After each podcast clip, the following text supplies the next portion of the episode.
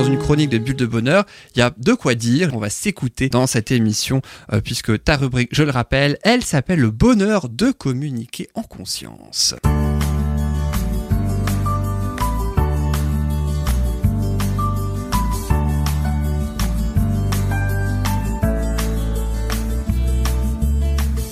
Alors justement, écoutons-nous l'écoute empathique, l'une des formes de la communication non violente. Annie, qu'est-ce que c'est? Dis-nous en plus. Alors, comme je vous le disais tout à l'heure, c'est un besoin fondamental propre à chaque être humain, y compris y compris le bébé, hein, les plus petits. Et on a tendance à oublier ça. Aujourd'hui, les neurosciences ont mis euh, l'accent là-dessus. Euh, l'enfant, il, est, il a besoin euh, d'être jusqu'à l'âge de 5 ans, il est complètement submergé par ses émotions. On a tendance à vouloir les éduquer, les dresser en quelque sorte, alors même que quand ils font leur petite crise, etc., c'est simplement parce qu'ils sont submergés par ces émotions. Mhm.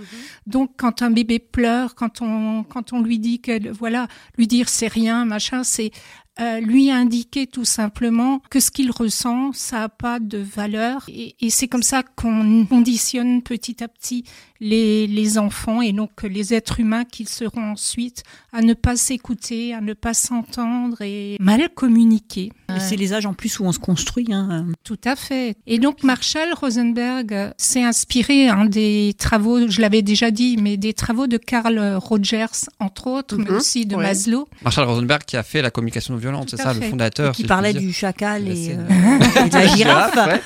Lors de votre précédente émission, c'est vrai. c'est bien suivi. Hein, c'est vrai qu'on l'a pas dit, mais vous étiez ensemble lors de votre dernière émission à toutes les deux. Hein, oui, c'était le 10 décembre dernier, il y a un mois quasiment, quasi jour pour jour. C'est ça. Et donc, euh, qui pratiquait l'écoute active. Et l'écoute active, elle part d'un premier postulat. Hein, euh, disant qu'il faut arrêter de croire que les gens nous parlent pour obtenir des solutions, une réponse, etc. les gens ont parfois tout simplement besoin d'être entendus, d'être écoutés. Et euh, le fait de ne pas mettre des mots, le fait d'être à l'écoute, mais quand même en symbiose avec la personne, hein, permet parfois de résoudre un problème tout simplement. La personne trouvera par elle-même, rien que d'avoir été entendue, sa pu exprimer, solution. Euh, On dit souvent qu'on n'écoute pas pour comprendre, mais qu'on écoute pour répondre, alors que c'est l'inverse qu'il faudrait faire. Écouter pour comprendre et pas pour répondre. Ouais, et souvent, on n'écoute pas tout simplement parce qu'on est déjà en train de préparer une réponse. Mm. Donc on n'écoute pas l'autre. Ah. On est... Et puis des fois la réponse n'est pas adaptée à la personne. Hein. C'est notre réponse à nous. C'est ce qu'on a compris. Euh, Bien sûr. Et puis en plus, euh, comme a dit Annick, hein, des fois la personne n'attend même pas vraiment de réponse. C'est ça. Elle, elle, elle, a juste besoin qu'on l'écoute justement. Enfin, il n'y a pas de réponse à donner parfois. Ça. Mm. Je me souviens notamment d'une fois, j'avais euh, j'avais vraiment vécu quelque chose. J'avais besoin, hein, en arrivant sur les lieux où je me rendais, j'avais vraiment besoin de décharger un petit peu ce trop plein d'émotions. Euh, j'avais échappé à un accident de la circulation et vraiment, euh, c'était grave, ça aurait pu être très grave. Et donc, j'étais assez euh, sous le coup d'une émotion très forte. Et je me souviens d'avoir voulu le partager en disant, vous savez pas ce qui m'arrive, etc. Et aussitôt, pouf, il y a quelqu'un qui enclenche avec, ah, mais moi aussi, j'ai connu la même chose il y a quelque temps. Et voilà qu'elle commence à raconter son histoire. Oui, d'il y a quelque temps. Tu t'as pas libéré ta propre émotion du moment, en fait.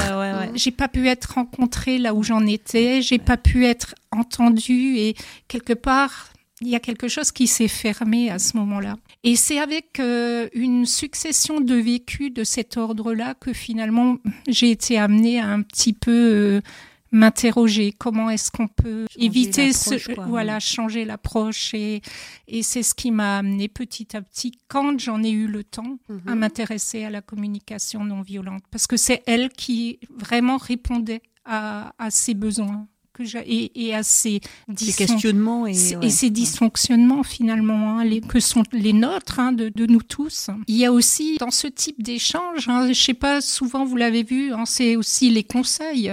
oui, bah ça, souvent, c'est la ah, réponse. Mais tu devrais ah, mais voilà la solution. Et puis alors, qu'est-ce que tu ressens? Tu te fermes et pouf. Une chose qui est aussi très importante hein, dans l'écoute empathique, c'est la reformulation. Mhm. Parce que la reformulation permet quand même de rebasculer à l'autre ce qu'on a entendu, ce qu'on a compris. Et lui montrer qu'on a bien compris, justement. Et justement, lui montrer qu'on a bien compris. Parce que souvent, dans l'écoute ou dans ce que transmet la personne, il y a déjà ce que la personne aimerait dire et ce qu'elle ose dire. Oui, il y a déjà une différence entre les deux. Il y a déjà une différence entre les deux. Et ce qu'elle croit avoir dit et ce qu'elle a réellement dit.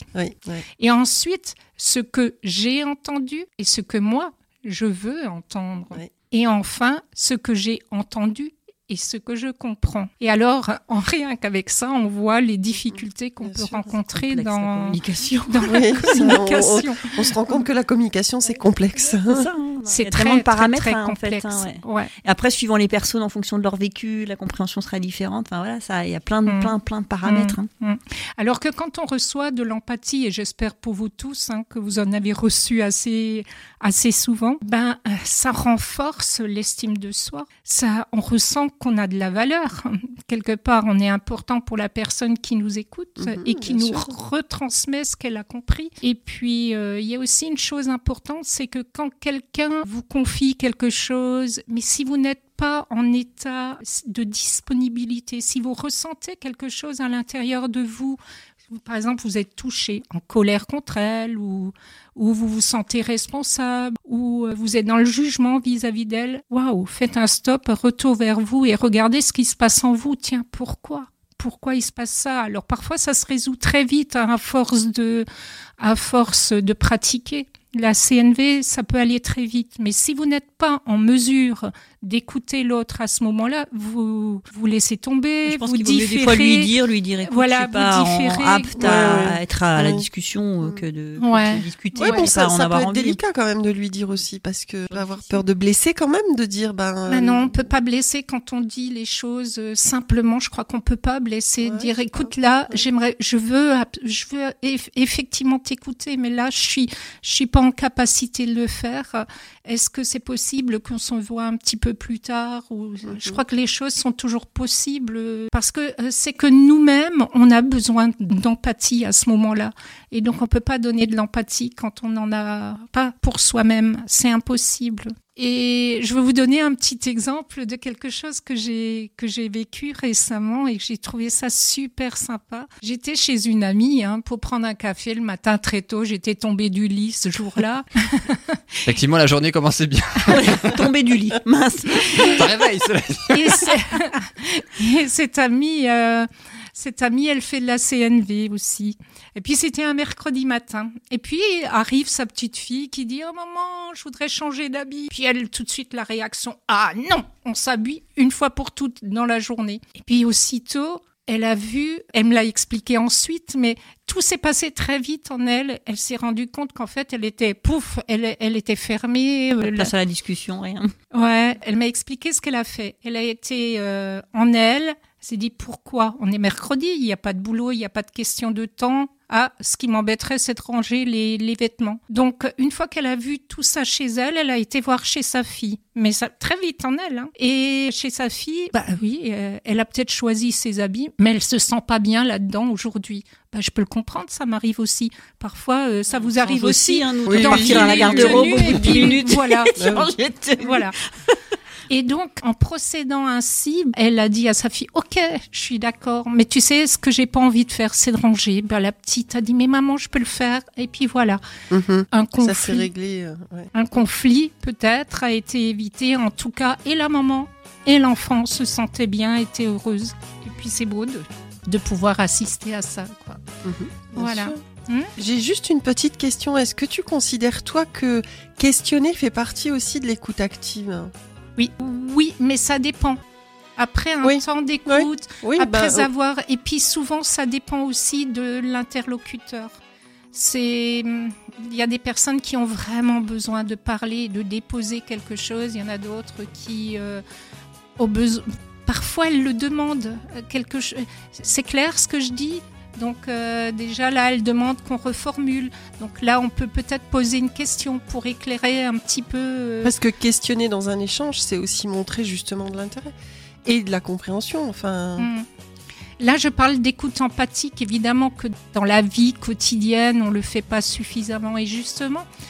Euh, y il y avait quelque chose, parce qu'on en a vraiment besoin de cette écoute empathique.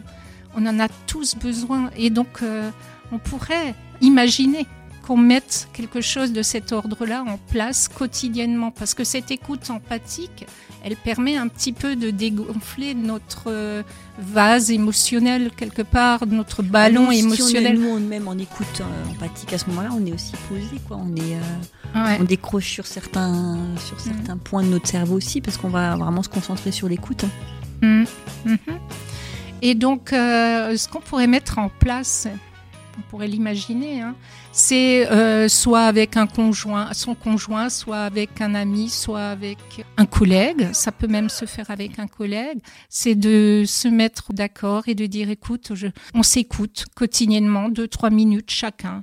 Tu m'écoutes, tu reformules, je t'écoute et je reformule ensuite. Et rien que ça, ça va. permettre de, de se sentir euh, vraiment euh, beaucoup, beaucoup mieux et c'est tout simple et ça fait du bien et dans les deux sens et en plus c'est gratuit. c'est important.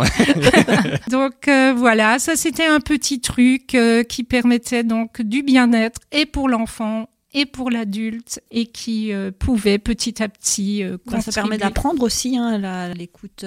On en parlait euh, à midi, hein, de l'écoute active justement où on a besoin hein, de temps en temps. Ah, vous en avez parlé ce midi ben, Rapidement, sans rentrer dans les détails, mais c'était On a déjeuné ensemble à midi. Mais on n'est on pas dupe quand on n'est pas écouté, on le sait. ah bah bien sûr, on, le ressent, on le ressent, et puis souvent on, arrive pas à faire la suite. Quand, on, quand on se sent écouté, il y a, y a quelque chose en nous qui s'ouvre et puis les discussions sont souvent plus fluides, hein, bah oui. Voilà. Après, c'est sûr qu'on peut pas toujours être dans une écoute pleinement active, quoi. Mais non, certes, mais voilà. Donc, en fait, en rééduquant de façon différente, on pourrait très bien imaginer qu'en une génération, on arrive à changer euh, l'humanité. Ce serait merveilleux. Hein. Est-ce que Annick, tu as une citation à nous donner à la fin de chacune de tes chroniques ou pas aujourd'hui? Oui, alors j'hésite entre deux, une de Goethe ou une de Sophocle. Laquelle ah, vous choisissez? Laquelle vous choisissez, Marie et Sylvie? Au ah, hasard comme ça. partante pour Goethe.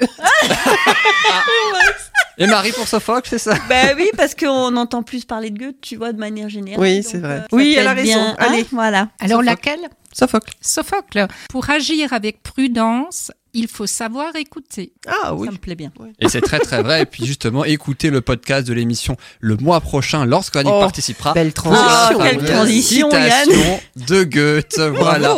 Merci beaucoup Annick pour cette belle euh, chronique. Le bonheur de communiquer en conscience. On s'est écouté et on en a parlé aussi. Chacun a parlé, a écouté. Et c'est aussi ce qu'on fait euh, en quelque sorte dans cette émission. Merci beaucoup Annick.